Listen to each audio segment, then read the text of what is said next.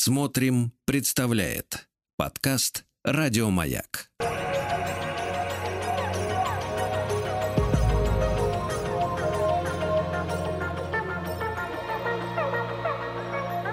Сотворение умира. А, Дорогие мои, здравствуйте. С вами Артем Новиченков. И мы продолжим сегодня говорить о Мерсо, о главном герое романа Альбера Камю «Посторонний». А, так как э, этот роман так или иначе мы рассматриваем через призму экзистенциальной философии, а, один из э, экзистенциализма был датский философ Сюрен Киркегор, мы решили сегодня разыграть его э, раннюю работу «Или-или». Она так называется, собственно, от издательства СТ. Мы эту книгу в конце эфира вручим автору самого интересного, любопытного комментария или звонка. Мы вам позвоним, пишите, пишите ваши мысли, ваши вопросы задавайте. 967 103 5533. Такой вот номер. Вот. А, мы в прошлый раз говорили о Мерсо как о человеке как бы не от мира сего, как о человеке, как о, о, прообразе такого Сизифа, да, в философии Альбера Камю. А, и сегодня хотелось бы развить ряд этих э, мыслей. И на самом деле я понял, что когда мы с вами говорили о Мерсо в прошлый раз, а, ни у кого почему-то он не вызвал раздражения какого-то. Что, мне кажется, значит, э, я что-то не договорил, наверное, да, или, может быть, все так преисполнились, освободились от э, себя, что Мерсо вдруг не раздражает. Потому что такие люди, на самом деле, нас жутко раздражают. Я сегодня э, вспоминал басню «Стрекоза и муравей», например, да? Вот нас в школе чему учат, что Муравей, он молодец, а стрекоза нет. Потому что он, работяга, трудился, старался, а она лето целое пропела. И тут зима катит в глаза, понимаете? И если так-то вдуматься, на муравей-то, конечно, собой категорически недоволен. То есть одно дело, он бы просто сказал стрекозе, честно говоря, это твои проблемы, умирай а он знает, что она умрет. Но нет, этому, этого ему мало. Он ее не впускает на порог и рассказывает ей, какая она а, негодница, что она не позаботилась. Он на самом деле ну, хочет хоть компенсацию получить за то, что он работал, а она не работала. Возможно, он как бы не самоудовлетворен, да, не самодостаточен, не знаю, как это назвать. Ну, какое ему дело до этой стрекозы? Ну, веселился, веселился, у тебя своя жизнь, у нее своя жизнь. Вот, но, видимо, у него есть какие-то собственные желания, он, может, тоже не хочет работать, но не может себе этого позволить. А вот пример человека, который себе это позволяет. Ну, согласитесь, такие люди, конечно же, раздражают. Люди, которые на моем горбу, да, хотя, значит, выехать. Вот. И мне кажется, Мерсо э, вызывает, должен точно такое же раздражение. Точно такое же раздражение. Это знаете, как... Вот я же работаю в школе. А, ну вот в той школе, что я сейчас работаю, я с таким еще не сталкивался, но в предыдущих э, схемах, э, школьных системах, схемах, э, общеобразовательных, как обычно бывает, допустим, ты должен заполнять журнал, а ты не хочешь заполнять журнал. Ну, не хочешь и все. Ну, обычно выговоры не делаются школьным учителям. Ну, не заполняй журнал. В итоге кто-нибудь заполнит. Конечно, ты раздражаешь. То есть все понимают, что как бы есть вещи какие-то бумаги написать. Ты, ты говоришь, я не хочу писать эти бумаги. Ты их не пишешь. И кто-то их все равно пишет. И он злится на тебя, что ты не написал, но сам пишет. То есть на самом деле он не, не на тебя не, не злится, он на себя злится, что он зачем-то вписался в это, да, чтобы этим заниматься за кого-то. Ну не занимайся, если не хочешь потом скажет, а, а как же, а как же, у нас же работа, а кто-то же должен это сделать. На самом деле всем все равно, то есть никто это и не проверит, люди придумывают системы, схемы, в них, у них появляются обязательства, ответственности, а тот, кто говорит, слушайте, ну это же дурость какая-то, ему говорят, да, дурость, но мы обязаны это делать. Он говорит, ну я не хочу это делать. Ну как так, конечно, на него все дуют, что сделает кто-то другой. Вот Мерсо это же ведь человек, который точно так же выпадает из нормы да, э, это человек, который не действует по э, ожиданиям общества. И его сравнение с Сизифом в этом смысле, э, мне кажется, тоже уместно. То есть не только в том смысле, в котором мы обсуждали это сравнение в прошлый раз, кажется, обсуждали. У меня память, может, тоже короткая. Но точно говорили, значит, э, что, ну, я коротко опять обмолвлюсь. В 1942 году, в год, когда вышел «Посторонний», Камю опубликовал э, «Миф о Сизифе». Да, вот свою, одну из главных философских работ, эссе об абсурде, там такой подзаголовок, где он э, собирает все свои размышления о смерти, об отчужденности человека от мира, от самого себя, о, о невозможности э, расшифровать загадку существования человека, то есть э, понять, в чем смысл его жизни, об абсурде, как об источнике свободы, это главная, наверное, тема, да, центральная, как выход вообще из этого коллапса смысла. И он выбирает Сизифа. В чем там история? Конечно, труд Сизифа абсурден. А, вот он катит камень, катит камень, камень падает, он спускается, опять поднимает камень. В чем смысл? Почему он это делает? Ну, казалось бы, можно сказать, ну не кати камень и все, да, но тогда получается, что э, Сизиф, грубо говоря, проиграет богам. Да, боги на него наслали кару, а он говорит, я не справился с этой карой, даже с карой не справился. И он продолжает катить. Ну, конечно, на него тогда можно посмотреть как на такого терпилу. То есть на тебя, значит, э, повесили камень, а ты все равно его катишь. Но что говорит э, Камю? Камю говорит, так как мир лишен смысла, человек сам может этот смысл выстроить, да, я в прошлый раз это говорил. И Сизиф пример такого персонажа, который выстроил собственный смысл в этом камне, да, и в этом э, камне э, является его свобода. Я качу камень не потому, что меня заставили, а потому, что я сам его качу. В этом акт, э, да, э, акт моей свободы, сознание моей собственной правоты – да, и равнодушие ко всему остальному. Конечно же, это про Мерсо. Это про Мерсо, и, э, ну, вроде бы Сизиф тогда становится симпатичным персонажем. Сам выстроил себе собственный смысл, и даже в ситуации, где ну, другой бы впал в отчаяние, он продолжает как бы жить собственную жизнь, можно так сказать. Но ведь если мы с вами пойдем в общество, где а, а общество есть какие-то вымышленные смыслы, мы должны что-то вместе делать, мы должны там а, друг с другом как-то общаться, как, да, и у нас есть нормы этикета, нормы поведения, там, да, у нас есть ну, мы, мы друг от друга ждем каких-то конкретных эмоций, да, то получается, что человек, у которого есть какая-то собственная идея, собственный смысл, он может выбиваться, он будет такой белой вороной. Ну, грубо говоря, давайте возьмем пример э, Михаила Михайловича Зощенко, который во время Второй мировой войны писал книгу «Перед заходом солнца», книга о самом себе где он решает свою глубокую, глубинную психологическую проблему, идущую из младенчества.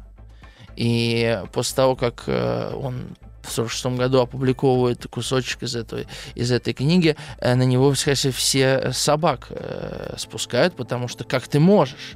Как ты можешь иметь какую-то собственную идею, когда у общества была такая трагическая эпоха, тяжелейший вызов. Ты как писатель мог, значит, писать э, там, Ивана э, сюда, Василия Теркина какого-нибудь, а ты занимался своими проблемами. Ну, конечно, может быть, это не самый удачный пример, но это пример свободного человека, да, который в любой системе а, может идти супротив этой системе. На самом деле без вызова даже. Вот это очень важно. Без вызова. Система сама этот вызов выстраивает. Ну, другие примеры я на прошлом эфире приводил. А, и именно такие люди больше всего раздражают систему. Не те люди, которые говорят системе «нет», и борются с этой системой. Они вполне себе в эту систему встраиваются. Как любой человек, критикующий капитализм, встраивается в систему капитализма. Наверняка вы смотрели серию из сериала «Черное зеркало», где чернокожий э, главный герой, э, он там в таком в, в антиутопической э, системе существует, где ты можешь попасть там на минуту славы, он попадает на минуту славы, рассказывает, какая, какое это шоу чудовищное и ужасное, и потом он предлагает вести свое шоу. Ну, известная серия.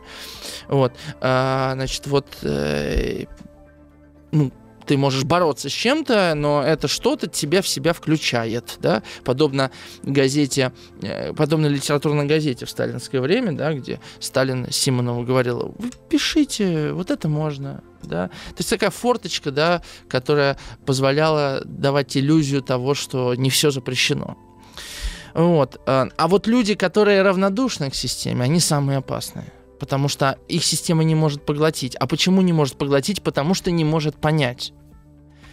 И именно такие существа, да, э, потому что для этой системы они, они так они непонятны, они не, не очеловечены в некотором роде, да. Именно такие существа, именно такие люди э, способны эту систему подрывать так или иначе. Да? Это, это люди как бы под, свободные от нормы.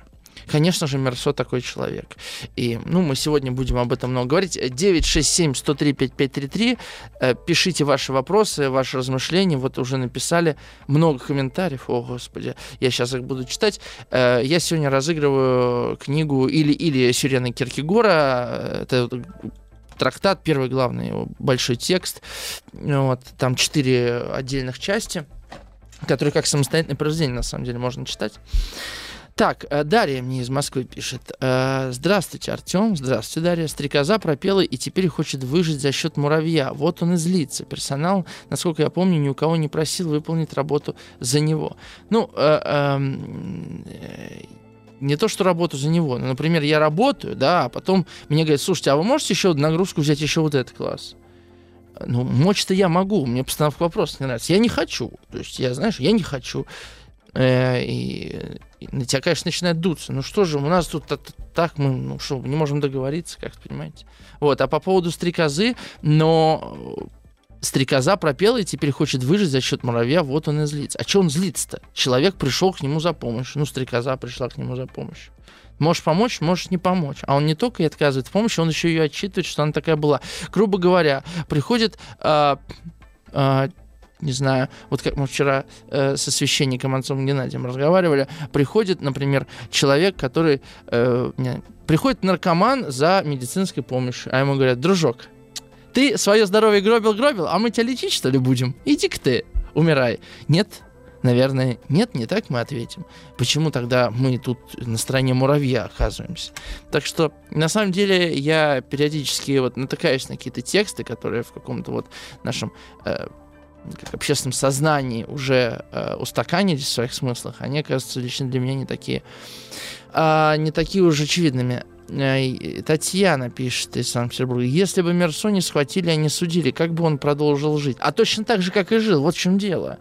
То есть, э, так как Мерсо абсолютно э, по барабану на общество, да, и все равно, как он выглядит в этом обществе, он честно работает свою работу. У него есть девушка, у него есть какие-то друзья, между прочим, возможно, Мерсо, единственный из героев этого романа, может вообще по-настоящему дружить, честно дружить, потому что ему не важно, какой, кем является человек, бандитом, убийцей, наркодилером, я не знаю, кем угодно, он дружит с человеком как с человеком, а не как с тем, э, кто совершает какие-то поступки.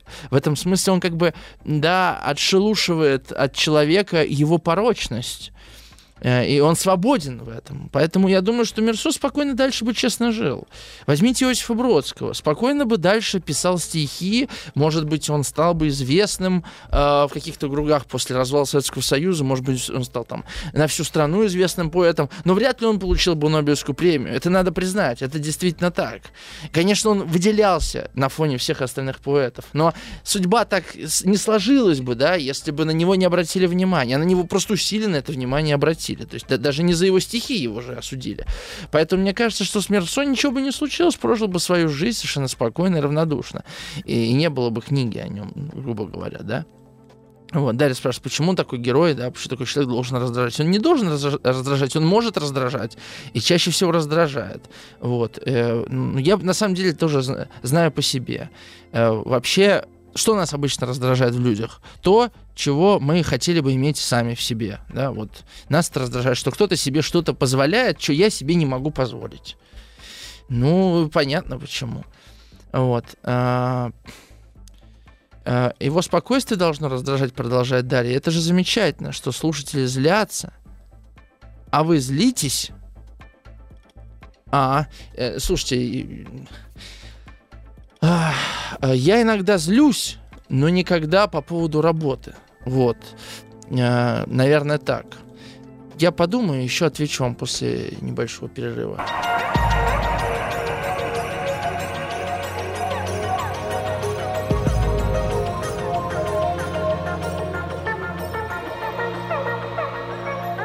Сотворение умира. Ой, задел ваш мой спич про стрекозу и муравья, я смотрю. А вот Александр пишет. Полное разочарование сообщения. Не буду хлеб сажать, все равно кто-нибудь вырастет. Вы рассказываете не о свободе, а об анархии, о героизме за счет другого. Логика лентяя, собственной гордыни.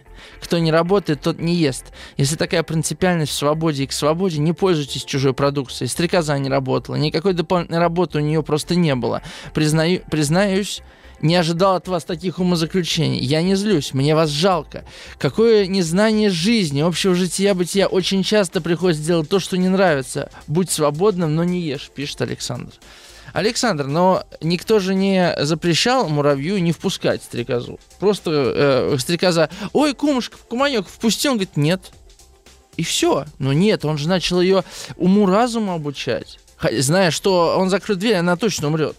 Понимаете, Александр? О, вот его эта риторика, она никому ничего не даст вообще. Стрекоза в любом случае умрет. Может быть, проявил он к ней любовь, проявил он к ней любовь, пусти он ее к себе в дом, она бы увидела, как живет муравей. Она, может быть, подумала, что можно жить как-то иначе. Вот написал, например, Михаил сообщение из Тамбова. «Стрекоза создана Богом такой, какая она есть. Петь и плясать». Может, муравей зол на Бога, что он должен всегда работать, пишет Михаил, да? А, и я думаю, что, конечно, э, это вопрос к муравью, ведь стрекоза ничему его не учит. Да, не читает ему нравоучений. Я же не, про, не говорю о том, что значит, э, муравей ультимативно должен был стрекозу впустить. Я говорю о его намерениях. Он не просто ее не впустил, да, он хотел еще получить компенсацию какую-то от нее. Хотя какая от нее компенсация? Она же сейчас не пойдет работать, уже зима. Вот если бы он хотел, чтобы она пошла работать следующим летом, тогда он мог бы ее впустить. Научить уму-разуму. Только не так вот ты плохая, да? А рассказать ей про какую-то другую жизнь и так далее. Может, они бы семью построили. Он вообще-то один живет, судя по всему, там муравьишка. Да? Ну вот, нет. Так что, ну, Александр, я вот, кстати говоря, сегодня говорил про то, что меня злятся. Вот Александр сейчас проявил пример такого разочарования, да, что... И, кстати, фраза вот эта «мне вас жалко». А зачем вам это чувство, Александр, чувство жалости к другому? Что оно вам дает? Это из любви вы меня жалеете? Тогда говорит, что сочувствую. А чему сочувствуете? Тому, что я не знаю жизни? Ну так это же моя беда. Понимаете? Это же моя беда, что я жизнь не знаю. А вы, как бы, получается, за меня сочувствуете. Если вы хотите мне как-то помочь, вы мне помогите. Вот. А, а, а, а вот просто сказать, слушайте, да ты дурачок. Ну ты же глупый. Чего с тебя взять? До свидания. Вы сейчас себя ведете, получается, как этот муравей. То есть сказать другому, что он дурак и не умеет уйти, это как-то... Ну, если хочешь помочь, помогай. Да? А если хочешь просто унизить, ну, лучше ты человеку не сделаешь. Я вот так считаю. Хотя, конечно, я не претендую на то, что я знаю жизнь. Вот. Э, пытаюсь в чем-то разобраться, конечно. Я не прибедняюсь, на самом деле. Вот жизнь каждый год доказывает, что перед ней ты слаб. А, э, еще Михаил отвечает на мой комментарий. Врач обязан помочь наркоману, в отличие от муравья. Он клятву давал. Это его работа, пишет Михаил. Ну, смотрите, а э, это разве не наша человеческая задача, может быть, вообще ответственность помочь другому? Конечно, мы клятвы не давали. Ну, врач может, в принципе, как-то и плохо помочь. И он перед кем клятву-то давал? Ведь перед самим собой, а не перед кем-то другим. Мне кажется, вообще клятву только перед самим собой можно дать. А так можно ее нарушить, если никто не узнает. Понимаете, можно и такую логику взять. А еще, еще я подумал, что вы говорите, это его работа, он клятву давал. То есть получается, как будто бы он против своей воли будет другому помогать. Или что получается, что помогает человеку, он помогает не потому, что он человеку хочет помочь, потому что он клятву дал, потому что ему деньги за это платят. То есть, получается, мы вообще обесмысливаем его как э, человека, способного э, делать добро. Да? Получается, он такой функция. Как учителю платят зарплату, поэтому он должен хорошо работать. А если мало платит, то, то можно плохо работать. Тоже такая логика. Дарья пишет. Вы говорите, зачем заполнять журнал, если это никому не нужно? Сами себе придумали никому не нужные правила и требуют, чтобы их выполняли все. Также здесь у стрекозы у Мерсо, правильно? Зачем злиться, когда можно не злиться? А если кто-то злится, значит хочет злиться, это право любого. Э, Дарья, я смутно, как периодически бывает, понимаю ваш комментарий, э, но я не злюсь. Скорее, э, даже не могу сказать, что я недоумеваю. Я обращаю внимание, что действительно та, то общество, которое мы выстроили, в нем очень много бессмысленного. Причем оно настолько бессмысленное, что мы общественно всячески стараемся, чтобы оно существовало. Вот какие-то правила, запреты, каноны, условности, системы и так далее, и так далее. Ну, например, вот есть озон, да? Моя бабушка, например, из озона не может ничего забрать, потому что у нее, например, смартфона нет. И она не может пользоваться. Это тоже правило. И мы потом сами говорим, слушайте, ну глупость, ну глупость, конечно. Ну, много такого. Я что тут бухчу-то? Давайте вернемся к тексту. Я иногда такой, я старею просто во время эфира, потом приходится возвращаться, значит, в какое-то более э, свежее состояние ума. Вы можете писать 967-103-5533, а, а я что-то забыл, можно же кому-нибудь из вас позвонить. Вот Александру. Альбина, позвони Александру. Вот он, э, он э, разочарован мной. Может, он в эфире расскажет. Может, он не ответит. Хорошо? Из Москвы Александр написал. Значит так, а, вернемся мы к Мерсо. А, есть такой, а, есть такое понятие естественный человек. Его сформулировал Жан-Жак Руссо в XVIII веке. Естественный человек – это некая такая противоположность э, идеям Дефо, да, а, о человеке как о венце цивилизации, да, как о том, кто культивирует и создает собственными руками то, что мы называем цивилизацией, да, строит города, машины и так далее. А, естественно, человек это вот человек такой полудикий, человек, живущий э, в гармонии с природой, э, человек, который, значит, э, умеет с этой природой вообще-то взаимодействовать. То, чего мы с вами в большей степени лишились. Для нас летают птицы и летают, пахнут деревья и пахнут, или не пахнут, мы не заметим. Мы отчуждены так или иначе от природы. Вот Мерсо это, конечно, такой экзистенциальный вариант естественного человека. Э, и не случайно, как мы с вами в прошлый раз обсуждали, его имя в себе объединяет как бы две такие сущности, да, солнце, солнце и смерть. А, и вот, да, Мерсо нам непонятен, потому что он как бы от другого мира, он ближе к миру природы. Это вот мир естественного человека. А что такое природа? Она как бы она как бы немного от нас отстранена, да, а, она живет в своем собственном бытии, а, без правил и законов. Ведь птицам не нужны визы, чтобы пересекать границы. Меня с детства это поражало, честно говоря. А, что почему-то птице можно перелетать, а мне почему-то не, нельзя, хотя я человек, а она всего лишь птица. Вас никогда это не поражало? Меня с детства это сильно поражало. Меня много чего в детстве поражало. И это в том числе. Вот. И вот эта его тяга к естеству, э, она и делает героя неприемлемым э, для общества, потому что вот эти нормы и правила морали, которые в обществе нормальны, для природы они абсолютно аномальны. Ну, например, э, вот уничтожать каких-нибудь древоточцев или жуков-караедов. Да, это же это же против природы. Они там заводятся по определенным причинам, потому что, да, потому что ну, деревья стареют, им пора падать, да, мы травим этих насекомых, чтобы деревья еще стояли. Мы как бы идем против природы. И это тоже какие-то наши правила, потому что нам кажется, что так будет красивее, что вот так будет лучше, что вид из окна вот с этими деревьями э, нам необходим.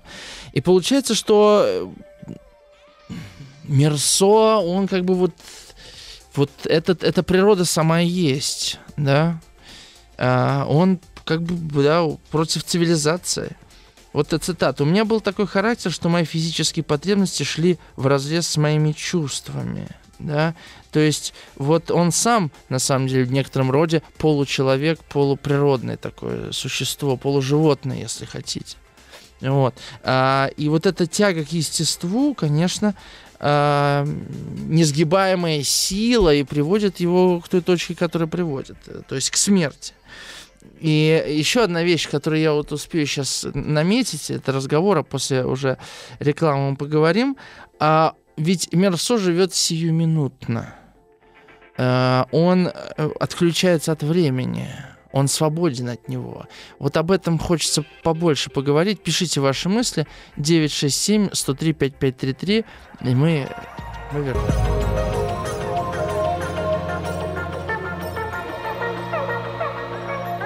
Сотворение умира. Александр мне ответил. Он говорит, что вы не дурак, вы занимаетесь самообманом. Читайте хоть иногда Библию. И кого не пускать в дом, и с кем не здороваться, подробно описал Иоанн Богослов. Александр, я не знаю цитаты Иоанна Богослова, но я предполагаю, что кто бы не пришел в дом к Христу, он бы впустил всех. Я не представляю себе, что Христос от кого-то закрыл бы дверь. Вот. А, и мне кажется, это очень важно. Если уж мы начали говорить о муравье э, с, христи... с христианских позиций. А, вот комментарий из Санкт-Петербурга пришел. Я за стрекозу, но если у нее женский пол. А, Татьяна еще пишет, а, как Мерсо продолжил бы жить после убийства. Да? Ну, мне кажется, так же дальше и продолжил бы жить совершенно спокойно. Да? Потому что убивал он без намерения убить. Это очень важный момент, и его столкновение с образом Раскольникова, конечно, потому что э, и между ними, конечно, есть различия, но а оба они убивают не потому, что хотят убить человека, да, они не преследуют собственных целей, каких-то, э, каких-то, как вам сказать, э, ну, Раскольников убивает из ума, да, из какого-то, а, а Мерсо убивает, потому что так сложилось. То есть, э, как убивает... А, вот я сейчас смотрю документальный фильм Вернера Херцога, называется «Гризли Мэн», «Человек-гризли», про человека, который там десятилетиями приезжал на Аляску э, наблюдать за гризли. Да? В итоге его сожрали эти медведи.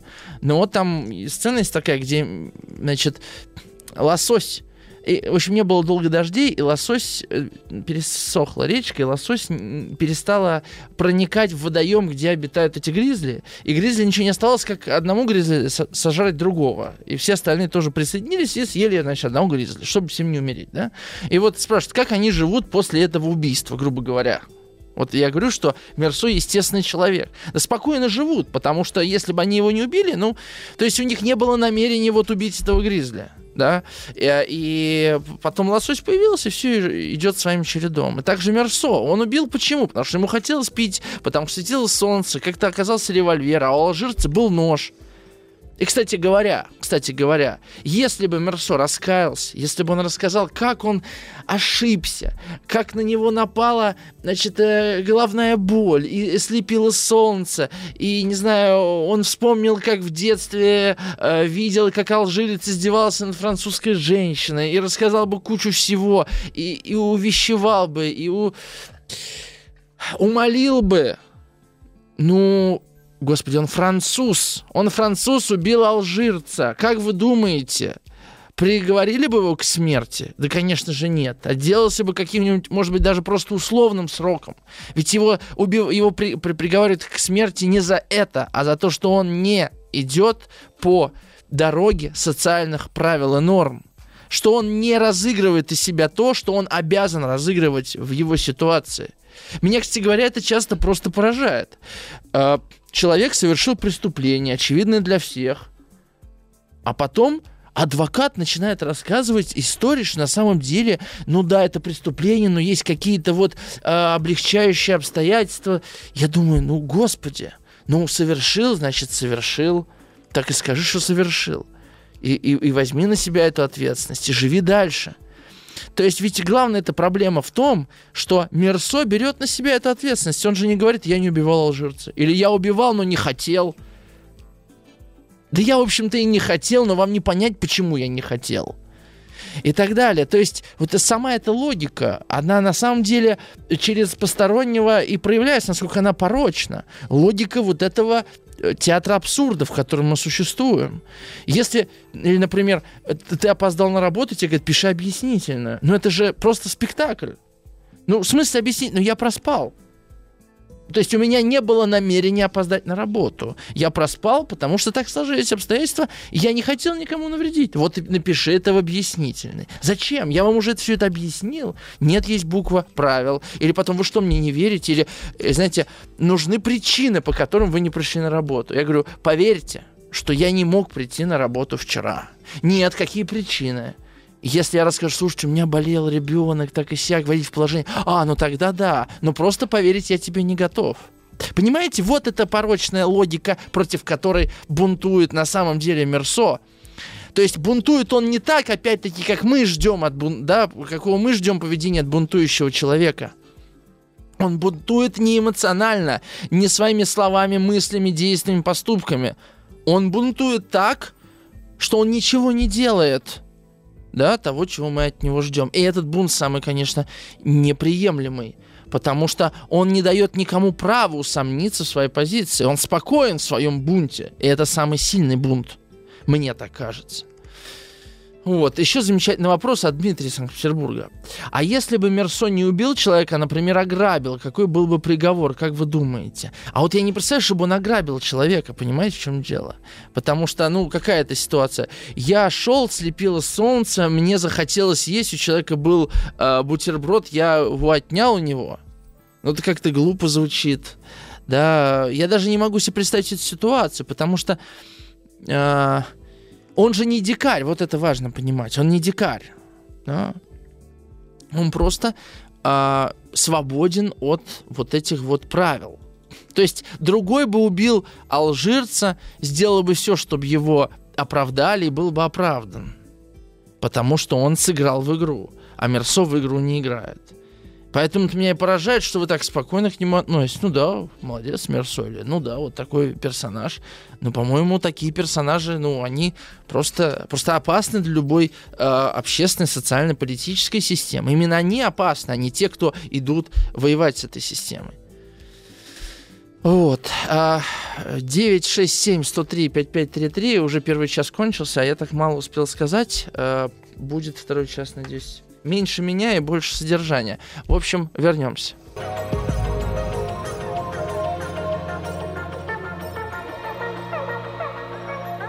Сотворение умира. Есть лишь одна по-настоящему серьезная философская проблема. Проблема самоубийства – Решить, стоит или не стоит жизнь того, чтобы прожить, значит ответить на фундаментальный вопрос философии. Все остальное не имеет, имеет ли мир три измерения, руководствуется ли разум 9 или 12 категориями, второстепенно, пишет э, Камю э, про абсурдность мира. Э, и мне кажется, это объясняет э, ответ, объясняет поведение Мерсо, в том смысле, что если я увидел абсурдность мира, то это мир свободный от истины, свободный от Бога, свободный от морали и свободный от смерти как таковой. То есть от страха смерти, об этом какая разница? Да? Вот э, Татьяна э, спрашивает, а четыре выстрела для чего он сделал? Мне кажется, что солнце солнцем, но ты несешь ответственность за первый выстрел, и четыре следующих как подтверждение собственного участия в этом первом выстреле. Да? А, ну, если, да, я отвечаю, как бы, пытаюсь ответить, да, из, изнутри этой логики, из логики Мерсо, то ответ такой, какая разница, сколько выстрелов, если человек мертв.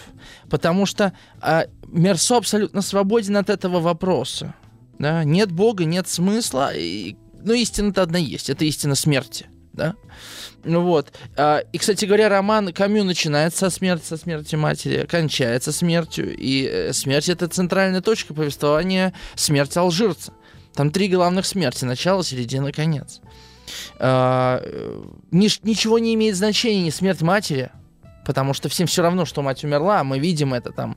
Люди, которые собираются, они особо ничего не чувствуют по этому поводу, они только изображают чувства. Смерть алжирца тоже никого вообще-то не трогает умер и умер. И смерть Мерсо тоже никого не трогает. Вот э, этот мир. Э, почему э, Камю говорит, это единственный Христос, которого мы заслужили?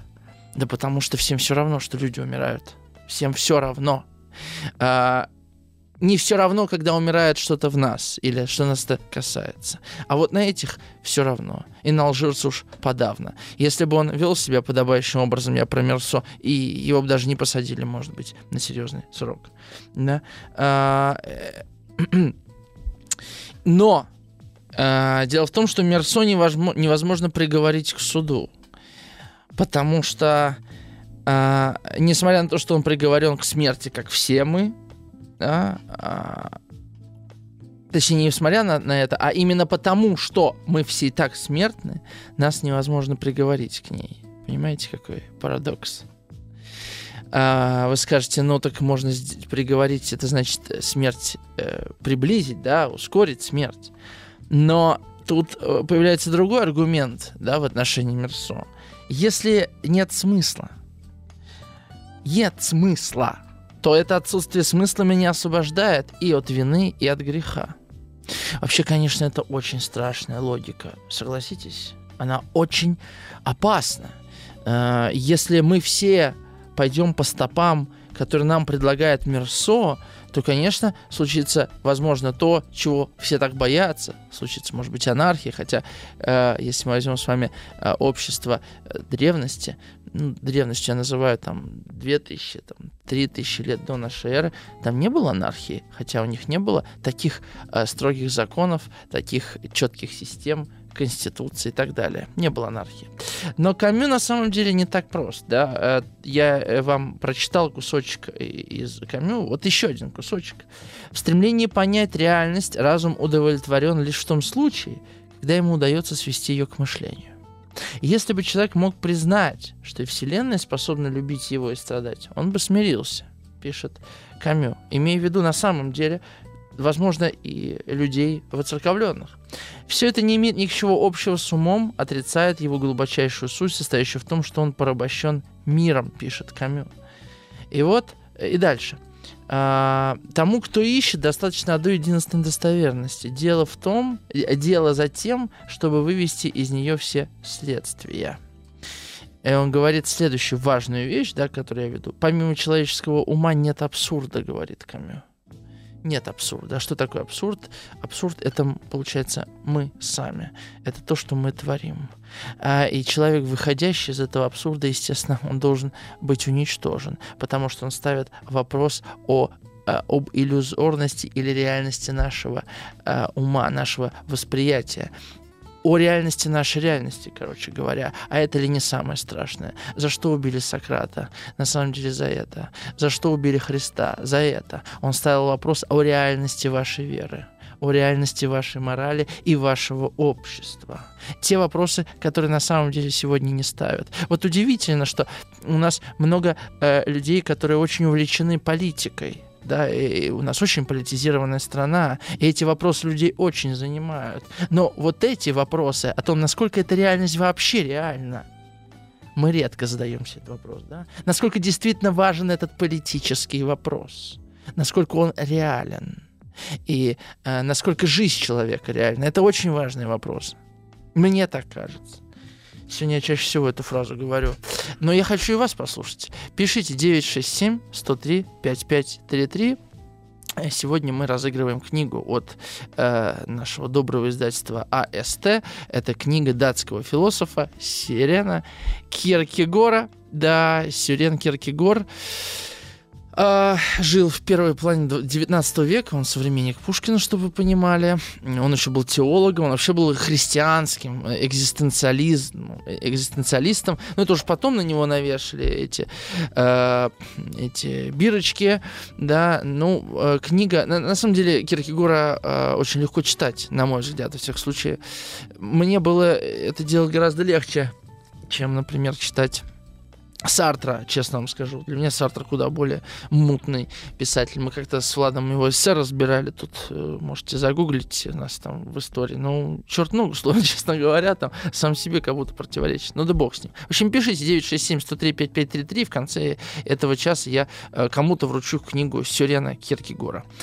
Да, вот далее написал. Нашла цитату. Мерсо э, э, пишет. «Я шел, слепило солнце, а у алжирца отличный солнечный зонт, который его спасает от этого ужасного зноя, ему хорошо. И, и далее заключает, Мерсо мог бы ограбить, наверное. Вообще, это интересный вопрос, честно вам скажу. Мне почему-то кажется, что не мог бы ограбить. Вот в чем дело. А, он, он мог бы купить себе этот зонт, понимаете? Вот.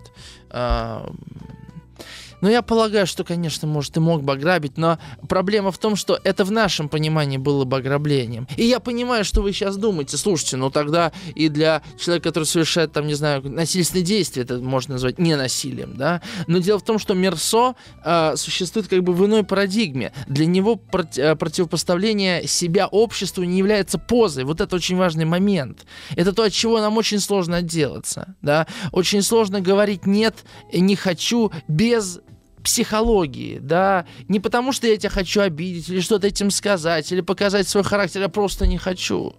Вот это самое сложное. А мне Александр еще ответил. Он говорит, Христу идут через покаяние, через понимание своего греха, а здесь спекуляции через милосердие. Александр, так а как стрекоза может понять что-то про то, про грех и про то, что ей надо покаяться, да? Что э, разве, э, значит, э, муравей говорит, а ты Библию-то вообще читала? Вот ты ко мне приходишь домой, ты не работаешь, ты танцуешь, только поешь. Ты хоть Библию-то читала? Ты знаешь, что такое грех? Ты знаешь, что такое покаяние? Ну, наверное, это, конечно, неправильный, наверное, подход. Я огрубляю, но понимаете, а как она об этом вообще может понять? об этом понять. Я уже немножко одесского у меня тут, да? немножко одесского в речь проникает. Как об этом она могла понять? Хорошо. И еще про, еще про, в общем, у нас вроде как про Мерсо, но вот стрекоза с муравьем.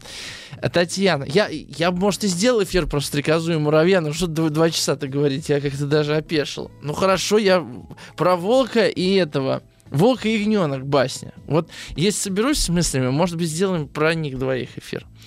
Татьяна пишет, а про муравей стрекозу актуально. Стерильные от жалости горожане выгоняют из подъезда бомжа на мороз в минус 30. А в Норильске, между прочим, двери всех парадных всегда открыты, ибо в суровых условиях люди понимают, наверное, немножко побольше, чем мы, независимые друг от друга. Молодцы. Да, Татьяна, а, наверное, понимают побольше. А, да, а, значит, э, а вот Дарья пишет, это не цитата, я просто предположил, что он мог бы так подумать, пишет Дарья. Да не мог бы, мне кажется, он так подумать.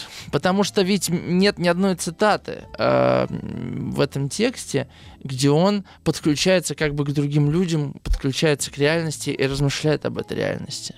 Он размышляет о погоде, размышляет о природе. Да? Э, размышляет и о собственной правоте. Вот это тоже интересно. Посмотрите. То есть, да, у нас Мерсо кто? Человек, осознавший абсурд, да, ложь, условность. А, и вот его же ведь все-таки выводит из себя один человек. Это священник. Вот про священника нам надо сегодня поговорить. Выводит из себя. И Мерсо ему кричит. Я прав и теперь, и прежде всегда был прав. Да? А, еще другая цитата про, про вот она это выписана. Не все ли равно, если обвиненного в убийстве казнят за то, что он не плакал на похоронах матери, да? Это вот про лицемерие общества. Значит, этот священник. А, священник интересная фигура. Я вам прочитаю кусочек. И да, успею. И тотчас я сказал, что с меня хватит этих разговоров. Он еще хотел было потолковать о Боге, но я подошел к нему и в последний раз попытался объяснить, что у меня осталось очень мало времени, и я не желаю тратить его на Бога. Он попробовал переменить тему разговора, спросил, почему я называю его господин Кюре, а не отец мой. У меня не выдержали нервы, я ответил, что он не мой отец, он в другом лагере. «Нет, сын мой», — сказал он, положив мне руку на плечо, — «я с вами, с вами, но вы не видите этого, потому что у вас слепое сердце. Я буду молиться за вас». Это, кстати, Александр, как ваша жалость ко мне примерно. И тогда, не знаю почему, у меня что-то оборвалось внутри. Я заорал во все горло, стал оскорблять его. Я требовал, чтобы он не смел за меня молиться. Я схватил его за ворот. В порывах негодования и злобной радости я изливал на него то, что всколыхнулось на дне души моей. Вау, да? Как он уверен в своих небесах. Скажите на милость. А ведь все небесные блаженства не стоят одного единственного волоска женщины. Он даже не может считать себя живым, потому что он живой мертвец. У меня вот как будто нет... У меня вот как будто нет ничего за душой. Но я хоть уверен в себе, во всем уверен, куда больше, чем он. Уверен, что я еще живу и что скоро придет ко мне смерть. Да, вот только в этом я и уверен. Но, по крайней мере, я знаю, что это реальная истина, и не бегу от нее. Я был прав, и сейчас я прав, и всегда был прав. Вот такая э, цитата из текста. А, что проповедует духовный отец? Назовем его мы отцом. А, божественное предопределение, да? четкое разделение на добро и зло, а, на наличие некой небесной справедливости э, и атрибутов разных, райских врат и тому подобного. Мы как вот так совпало, что вчера как раз да, с отцом Геннадием Войтишко об этом говорили. И он а, призывает покаяться, уверовать в возможность искупления греха, вечного спасения. А в чем да, комичность или там глупость, несостыковка состоит, несостыковка в том, что для Мерсо этого всего не существует. И не потому, что он не верит. Понимаете? То есть, верю я или не верю, я уже рассматриваю некий объект всерьез. А он говорит, этого вообще, этого вопроса даже нет самой постановки вопроса. Ведь он говорит очень интересные вещи вообще всей своей, всем своим существом. Он говорит о некой амнезии, то есть мир абсурден, потому что он утерял истину. Мы как бы в некой амнезии находимся, и мы уже никогда не вспомним, что мы забыли, если мы вообще что-то помнили. А, если вообще что-то было, да, а, Камю, возможно, ведь Камю, я вот тут тоже у меня цитата есть, э, Готтерн о Мелвиле говорит, э, да, американский писатель, сейчас я найду, а эта цитата идеально подходит и для Камю. А, я, а, вот я почти нашел. Значит, вот цитата. «Он не верил, но не мог довольствоваться неверием». Это про Камю. Потому что действительно э, Камю, несмотря на его атеистические взгляды на, на мир, на жизнь, он, он же ведь приходит к интересным очень размышлениям. Да? А, он говорит, ну я попозже расскажу, о чем он говорит, потому что это, наверное, самое интересное. Да? Насколько вообще можно быть безразличным к миру, если ты видишь его абсурдность? Вот этот вопрос очень интересный. Давайте мы попробуем поразмышлять. Я не буду пока э, вслух сам, да, а может быть вы что-то интересное напишите, да. Если я, если мы с вами представим, что мир соправ, и мир абсурден, и в мире нет смысла вообще. То есть и название нашей передачи абсолютно глупое. Нечего понимать, потому что этого нет. Да? А все, что мы с вами хотим про себя понять, это только раскопки иллюзий. Да? То а, вот эта абсурдность, это путь к безразличию, или это вызов нам, как людям, которые все-таки будут бороться за смысл. Вот что мне интересно. Напишите 967-103-5533, если вас это замотивирует, хотя я надеюсь, что нет. Было бы странно ради книжки что-то писать, но, однако, Сирен Киркегор или-или книга от СТ, которую вот мы сегодня разыгрываем, да. а, и да, потому что Мерсо озвучивает позицию абсолютного безразличия. Да? И в этом смысле к нему совершенно нельзя никак подойти. Он закрыт в себе, он а, э, не способен открыться перед несоответствием внутреннего и внешнего. А, и, да, и есть недоверие, конечно, ко всему. То есть это все лживо. То есть, грубо говоря, мир без истины, если вы думаете, что вы э, нашли истину, то вы лжете. Прочитаю несколько ваших комментариев. А, Татьяна пишет, пока находишься в социальной кастовости, то как будто бы биология не властна над тобой. Точно подмечен сторож в богадельне. Какой интересный комментарий. Пока находишься в социальной кастовости, то как будто в биологии не властна над тобой. Поясните, Татьяна, если не сложно. Вот. Станислав пишет из Новокузнецка внезапно поймал себя на мысли, пишет Станислав из Новокузнецка, что благодаря вашим эфирам вообразил себе многие произведения, которые так или иначе не читал. В скобочках каюсь. Не кайтесь, Станислав. Прибери, приберегите покаяние для чего-то, о чем писал Александр. Получается некий увлекательный симбиоз ваших комментариев, рассуждений собственного воображения и интуиции. Не уверен, что получилось бы так интересно, просто взяв книгу прочтя Спасибо вам за правильный настрой на литературу. За всю жизнь только не прочитал, как в этом году. Кстати, я сегодня ночью начал любопытный роман читать. Он не очевидный, может быть, мало кто о нем знает, но какая-то чертовская книга. Я ее купил несколько лет назад, просто потому что мне понравилось название. Называется «Возмездие». И автор Ломакс. Кто такой, я вообще не знал. И она уже три года, или два, три, четыре, может быть, да где-то четыре, да, стоит на полке и сверлит меня. Понимаете? То есть бывают книги посверлят, посверлят и исчезнут, а это прям меня мучило. И сегодня ночью я все-таки ее взял. Все время в голове сидела. И очень, очень недурно. Это такая автобиография. Так что вот, если хотите что-то новенькое, вот советую. Воз, э, Возмездие, автор Ломакс. А, такая вот интересная автобиография. А, еще комментарий прочитаю. Вот, мы вас очень любим. Спасибо, Селена из Санкт-Петербурга. А, пишите еще 967-103-5533. Сегодня мы разыгрываем книгу Селены Киркегора или-или в конце часа э, подведут. Сотворение умира. Прочитаю сперва, наверное, ваши комментарии. 967-103-5533. Э, можете поделиться своими мыслями, задать вопросы э, и выиграть в конце концов уже книгу Сюрена Кирхигора или-или от издательства АСТ. Такой комментарий. Все-таки надо быть немножко во Франции, проникнуться французской философией изнутри, хотя бы читать Камю в оригинале. Очень хочу, чтобы вы сделали эфир по французским фильмам Must Have, Nouvelle Vogue и так далее. Фильм «Дневная красавица» нужно разобрать. Вот так. Э, ой, конечно, может быть когда-нибудь, где-нибудь, но обязательно. А, что-то про кино надо будет сделать. Игорь пишет, контролируемая глупость это было у Кастанеда, управляет через путь воина. Татьяна пишет, там цитата дальше была, меня поразил тон, каким он произносил «они», эти самые, или изредка старичье, когда говорил об, обита- об обитателях богадельни, хотя некоторые из них были не старше его. Но, разумеется, он занимал совсем другое положение, он ведь состоял сторожем и в некотором роде был начальником над ними. Ага, вот Татьяна мне прояснила, о каком стороже она чуть выше говорила.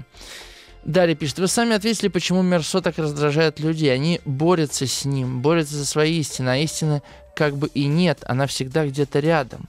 Также и в школе заставляют заполнить никому не нужные журналы, подкрепляя свои истины. И муравей отчитывает стрекозу, доказывая свои истины.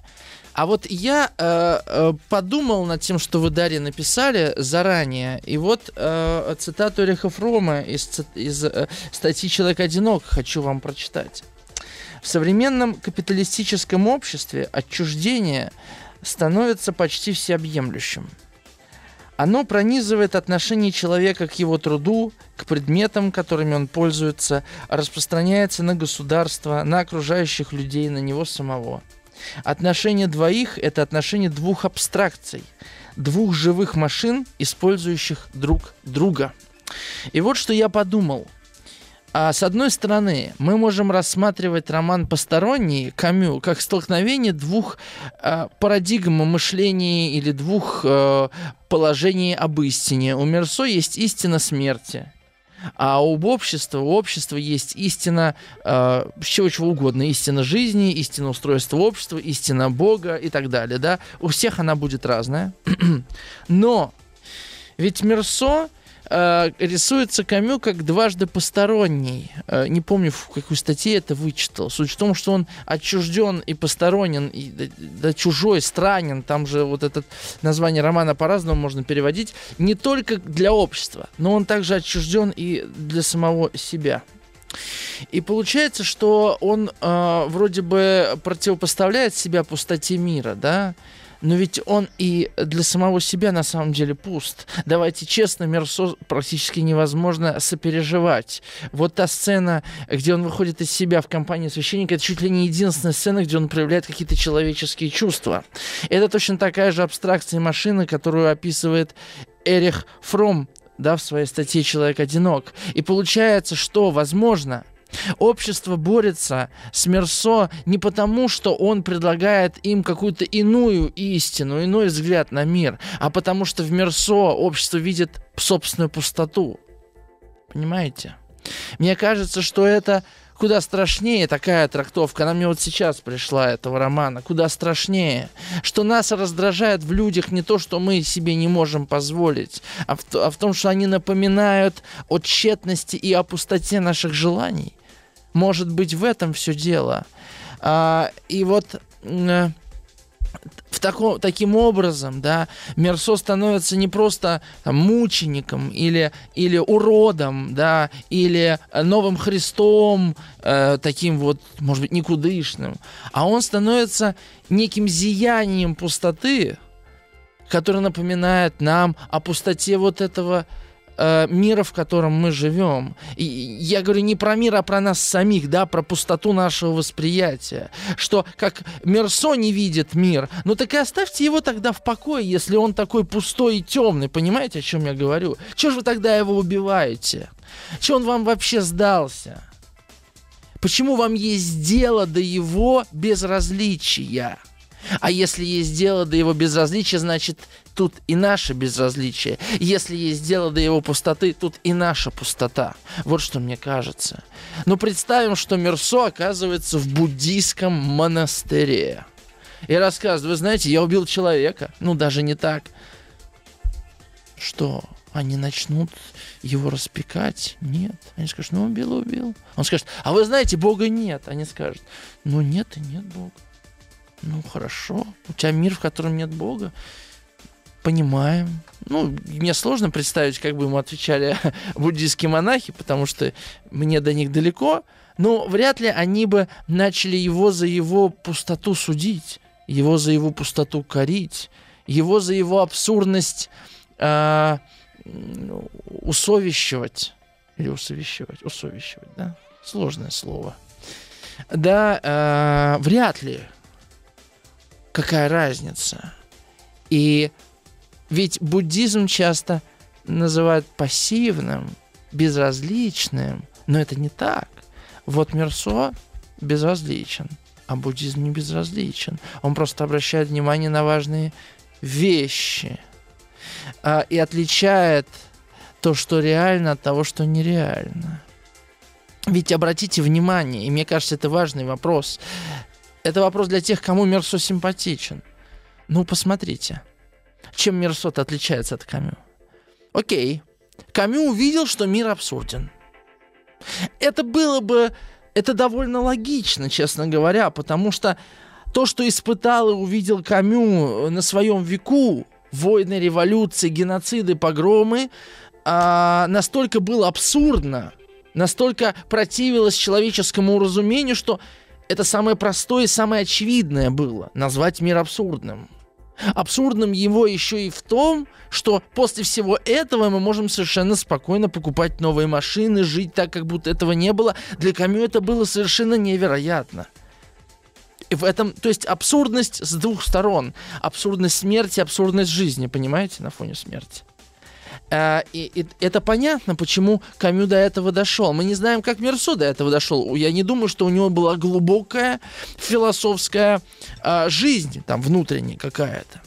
Но а, Камю же ведь на этом не остановился. Да? Он начал задавать вопросы. Он начал находить ответы, ведь э, очевидно, что не для всех жизнь бессмысленна. Э, неужели все, кто живут со смыслом, дураки? Очевидно, что, возможно, да, не очевидно, возможно, что не все дураки, да. Тогда он и говорит, нетрудно, да, э, говорит, первым и, по сути дела, единственным условием моего исследования является сохранение того, что меня уничтожает.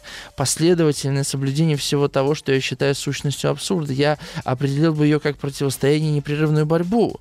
Да, тогда, чтобы когда себя поддерживать вот в, этом, бес, в этой бессмысленности и не убивать себя, он а, порождает смысл. Э, за который, как бы, который он исследует, да, с которым он борется или за который он борется. Ну, в противном случае самоубийство это же, грубо говоря, уход от вопроса, да? И Камю продолжает. Ведь Мерсо совершенно спокойно идет на смерть, потому что думать больше некуда. Мир уже закончился, вот в чем все дело. Понимаете еще, почему э, Мерсо, э, возможно, Камю назвал Христом? Потому что апокалипсис уже произошел. Мир, который описан в романе «Посторонний», это постапокалиптический мир, хотя это вроде бы совершенно обычный мир. Мир, в котором мы сегодня с вами живем, в глазах это постапокалиптический мир. Мир, в котором мы уже закончили. Все уже завершено, смысл иссяк. Иссяк источник. Кстати говоря, вот ведь мы об этом обо всем говорили вот с Ваге и, и Владом э, недели две назад. Именно об этом. Об этом источнике, который мы все позабыли. И у меня, знаете, от Камю такое ощущение, что вот он понимает, что забыли, но не может нащупать, где же эта истина. Хотя Юнг, например, человек, который вот э, к этому источнику всячески подходил, так скажем, он был его современником. Я купил вот, кстати, красную книгу Юнга на днях. Это же, э, не знаю, слышали вы или нет про этот текст. Это текст, который э, Юнг скрывал. Он только в 2009 году был опубликован. Это его исповедь, это его Библия фактически. Он написал эту книгу а, где описывал свое общение с древнееврейскими пророками. Это книга, где он фактически описывает этот самый источник, да, суть истины, суть того, что мы забыли. Э, это совершенно невероятный документ автобиографический, где он рассказывает о своих снах и интерпретирует свои сны и добирается до некоторых истин о самом себе. И я не случайно сейчас говорю о Юнге, потому что Юнг стоял точно перед такой же бессмысленностью мироздания и видел это, а, и ощущал это, и преодолевал это.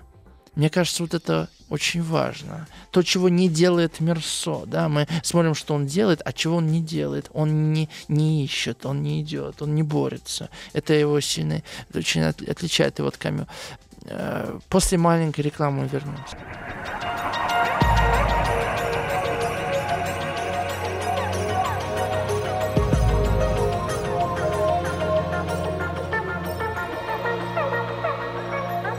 Сотворение умира. Так, я прочитаю несколько ваших комментариев и еще одну мысль успею выразить. Юрий из Калуги, опять про муравья. Про муравья пишет Юрий. Можно провести аналогию муравья и социума. Муравей собой олицетворяет общество, а стрекоза своей жизнью делает как бы вызов обществу. Она игнорирует его законы. И поэтому общество в лице муравья считает своей обязанностью в устранении чуждого элемента. А по поводу милосердия, это, к сожалению, евангельские законы, но не законы современного мира.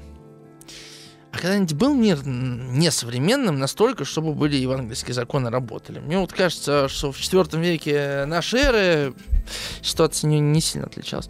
А, Татьяна, а может быть древняя истина тоже мифологизирована? К тому же и не, никто их не называет, просто говорит, что они были, и им надо следовать. Да нет, они не были мифологизированы. А, то, есть, а, то есть, да, я думаю, что Татьяна и именно так и есть, что древние истины были мифологизированы. Так и есть, да. То есть фактически мы с вами работаем с тенями в пещере Платона. Вот. Я думаю, что так и есть, конечно. И, не знаю, посмотрите сериал э, Ancient Apocalypse называется. Вот вышел. Э, я смотрю на Netflix, у меня есть подписка. Великобританская, между прочим.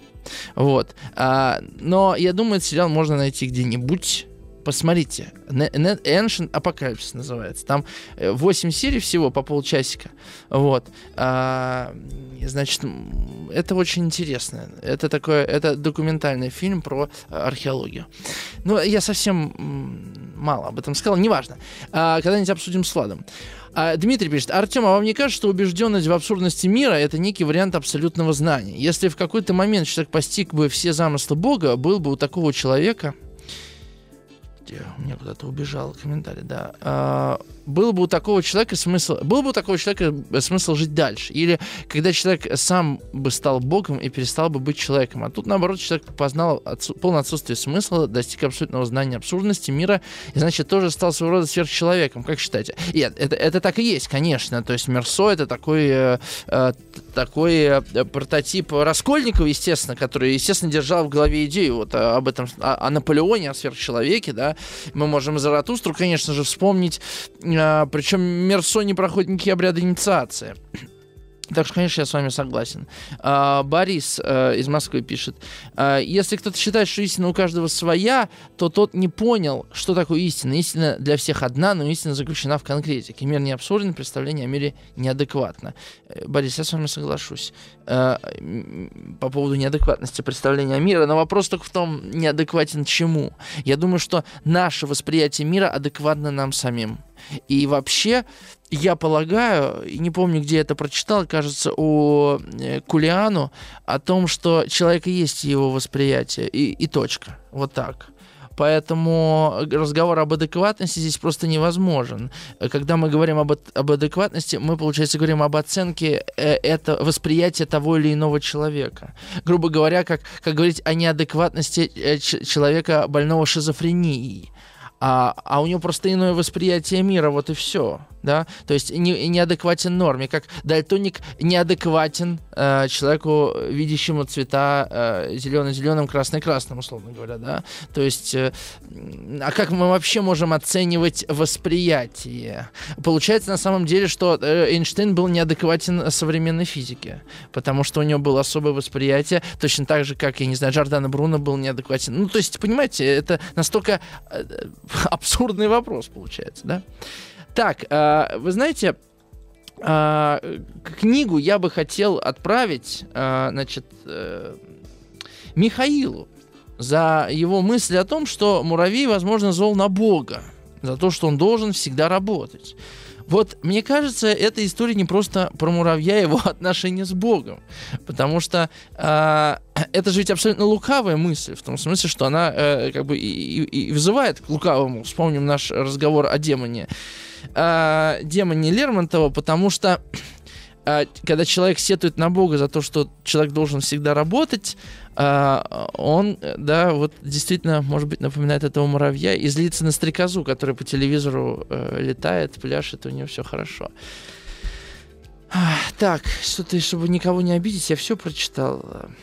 Ну, вот Татьяна длинный комментарий, э, да, про, э, про эмоции, да, про то, что людям важно знать, что ты чувствуешь на этот счет. Так, последние мысли, которые я вам хотел бы высказать по поводу постороннего Камю.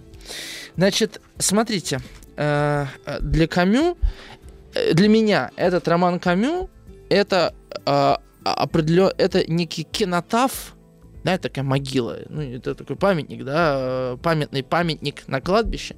Это кинотаф э, современному миру, э, о его э, это жертва утраченному смыслу, короче говоря. Это кинотаф утраченного смысла. Это очень важный момент, то есть Камю понимает, что смысл имеется. И на самом деле Камю, он мне очень напоминает Бергмана э, в своей философии, потому что и тот, и другой, несмотря на то, что э, в Бога не верили, все время о нем писали. Все время его искали. Все время давали шанс. И поэтому они настолько интересны на самом деле, да? Вот. И Мерсо становится э, как бы вот э, памятником вот этой пустоте. Э, его уничтожение, его обезглавливание, это, конечно же, жертвоприношение собственной пустоте. Я вот так читаю этот роман. А, и, с одной стороны, да, это делает его великим, потому что в жертву приносят что-то ценное да, а, в жертву никогда не приносит то, чего не жалко. Это уже не жертвоприношение, это убийство.